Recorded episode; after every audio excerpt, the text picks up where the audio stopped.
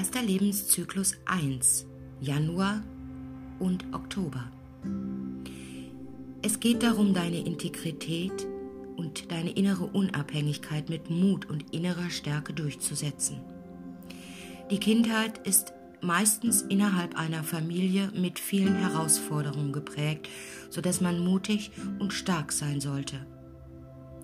Meist autoritäre Personen üben einen gewissen Druck auf das Kind aus und man fühlt sich immer wieder herausgefordert, aber gleichzeitig auch eingeschüchtert durch Dominanz.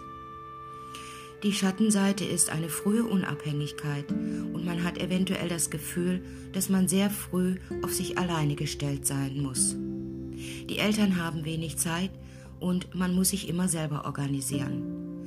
Es gilt hier das maskuline Prinzip, der Vater aller Zahlen.